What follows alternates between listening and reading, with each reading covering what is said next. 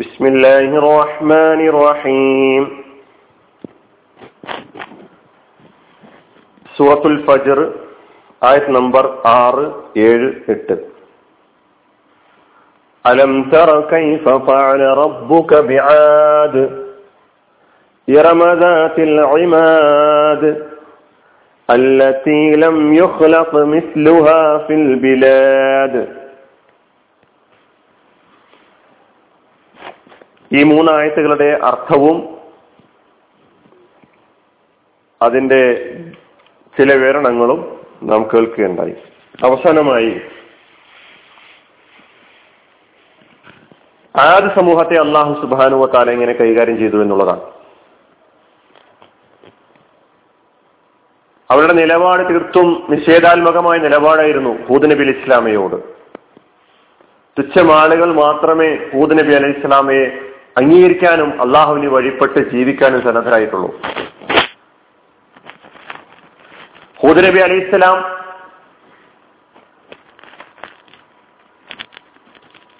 നൂഹ് നബി അലൈഹിസ്സലാമയുടെ സമൂഹത്തെ സംബന്ധിച്ച്,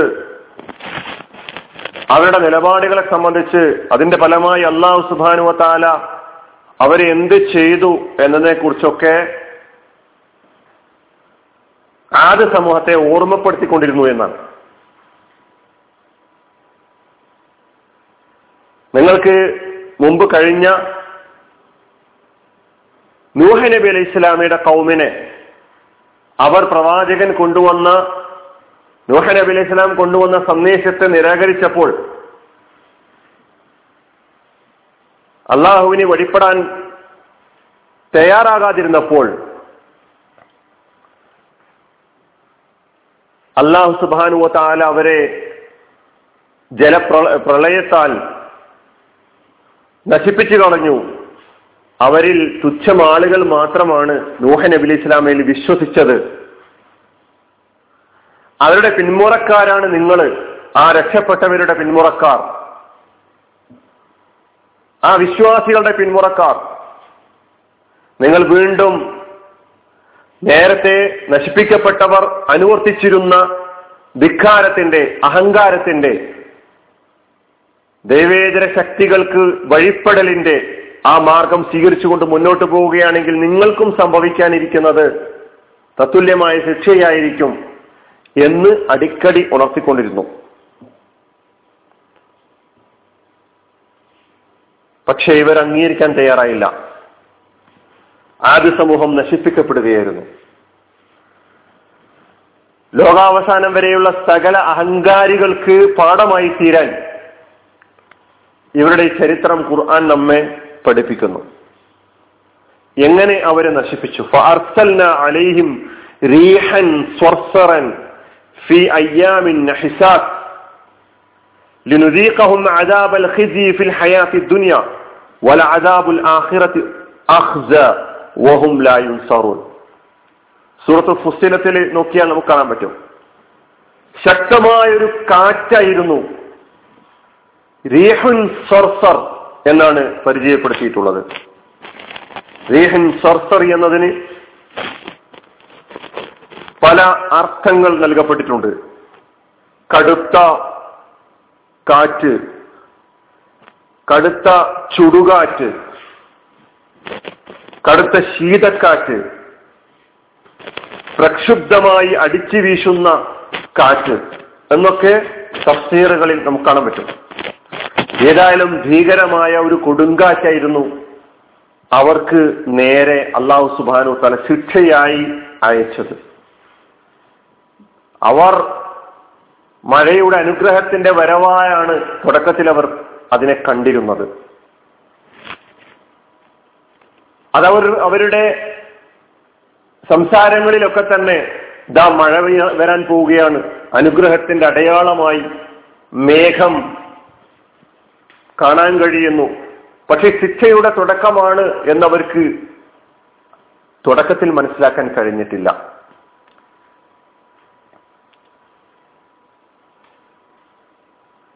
അയ്യാമിൻ ഫീ അയ്യാമിൻ നഹിസാത്തിൻ,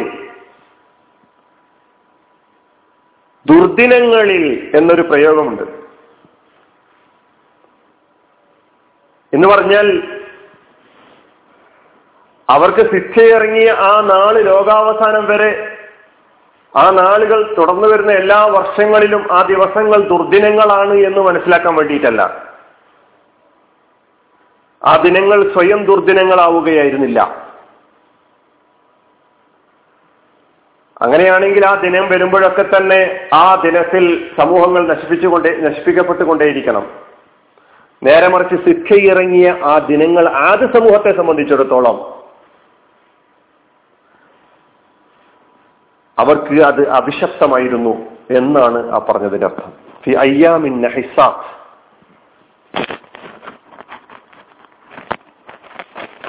സൂറത്തുൽ ഹാഖയിൽ അത് പരിചയപ്പെടുത്തുന്നത്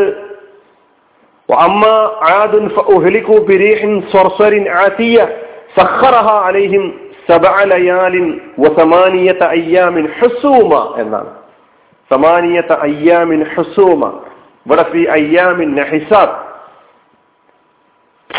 ഏഴ് രാത്രികളും എട്ടു പകലും അടങ്ങുന്ന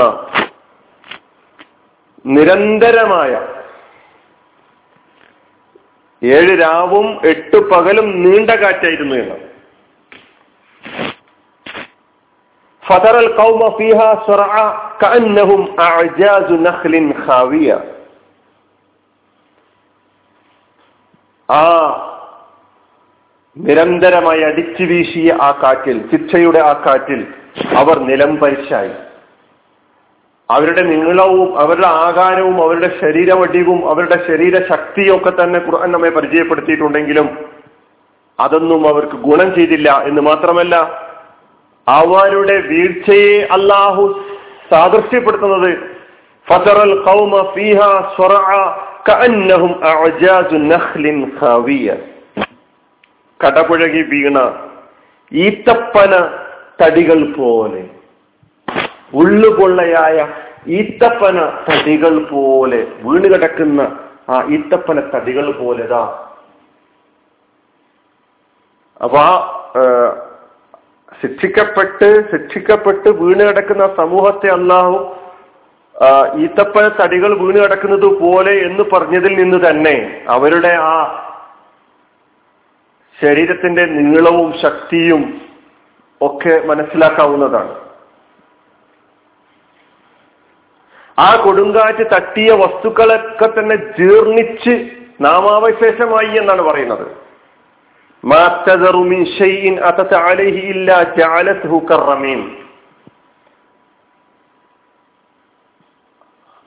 അത് സ്പർശിച്ചിട്ടുള്ള, അത് ചെന്നിട്ടുള്ള വസ്തുക്കളെല്ലാം തന്നെ, ആ കാറ്റ് എവിടെയൊക്കെ ചെന്നോ, എന്തിനെയൊക്കെ തൊട്ടോ, എന്തിനെയൊക്കെ സ്പർശിച്ചോ, ആ കാറ്റ് അവയൊക്കെ തന്നെ ദീർണിച്ച വസ്തുവിനെ പോലെയാക്കി. ഇന്നും ചെറിയ ചെറിയ ഡോസുകളായി ഈ കാറ്റിന്റെ ചെറിയ ചെറിയ അനുരണനങ്ങൾ ലോകത്തിന്റെ ഏതെങ്കിലും ഒരു ഭാഗത്ത് നാം കേൾക്കുമ്പോൾ, കാണുമ്പോൾ, അനുഭവിക്കുമ്പോൾ നമ്മൾ ഭയപ്പെടുകയാണ്. നമ്മൾ അതിന് പല പേരുകളിൽ പരിചയപ്പെടുത്താറുണ്ടെങ്കിലും അല്ലാഹുവിന്റെ ശക്തിക്ക് മുമ്പിൽ മനുഷ്യന്റെ കണ്ടുപിടുത്തങ്ങൾക്ക്, മനുഷ്യന്റെ സാങ്കേതിക വിദ്യകൾക്ക്,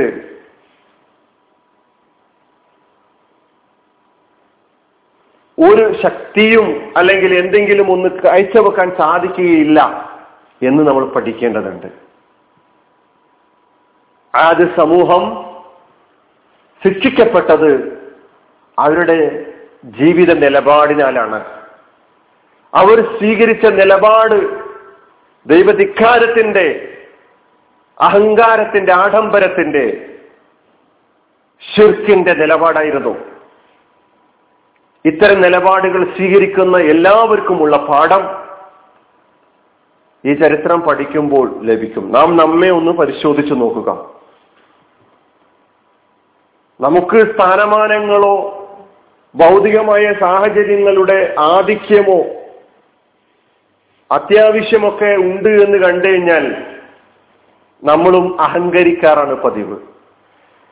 എന്നെക്കാളും മന്നശദ്മിന്ന കൂവത്തൻ എന്ന് ആദ്യ സമൂഹം ചോദിച്ചതുപോലെ എന്നെ വെല്ലാൻ ആരുണ്ട്, എന്ന് ചോദിക്കുന്ന, അല്ലെങ്കിൽ മനസ്സുകൊണ്ട് അങ്ങനെ മനസ്സ് സ്വയം സംസാരിച്ചു കൊണ്ടിരിക്കുന്ന, മനസ്സിൽ അങ്ങനെ പറഞ്ഞുകൊണ്ടിരിക്കുന്ന എത്രയോ ആളുകൾ നമ്മിലുണ്ട്.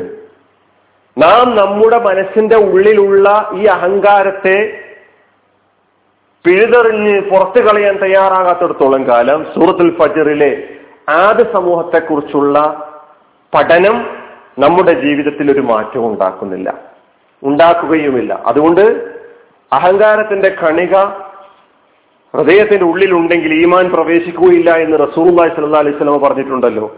അതിനാൽ ആദ്യ സമൂഹത്തെക്കുറിച്ച് പഠിക്കുമ്പോൾ, അവർ ശിക്ഷിക്കപ്പെടാണ്ടായ കാരണത്തെക്കുറിച്ച് പഠിക്കുമ്പോൾ, ആ കാരണം എന്റെ ജീവിതത്തിലുണ്ടോ എന്ന് പരിശോധിക്കുക എന്നതാണ് ഈ ചരിത്രം പഠിക്കുമ്പോൾ നമ്മുടെ മുമ്പിലുള്ളത്. അല്ലാഹു സുബ്ഹാനഹു വ തആല എല്ലാ അഹങ്കാരങ്ങളിൽ നിന്നും നമ്മെ കാത്തുരക്ഷിക്കുമാറാകട്ടെ. അഹങ്കാരത്തിന്റെ വഴിയെ പോകാതിരിക്കാനുള്ള മനസ്സ് നമുക്ക് ഓരോരുത്തർക്കും നൽകി അനുഗ്രഹിക്കുമാറാകട്ടെ. വആഖിറു ദഅ്വാനാ അൽഹംദുലില്ലാഹി റബ്ബിൽ ആലമീൻ. അസ്സലാമു അലൈക്കും.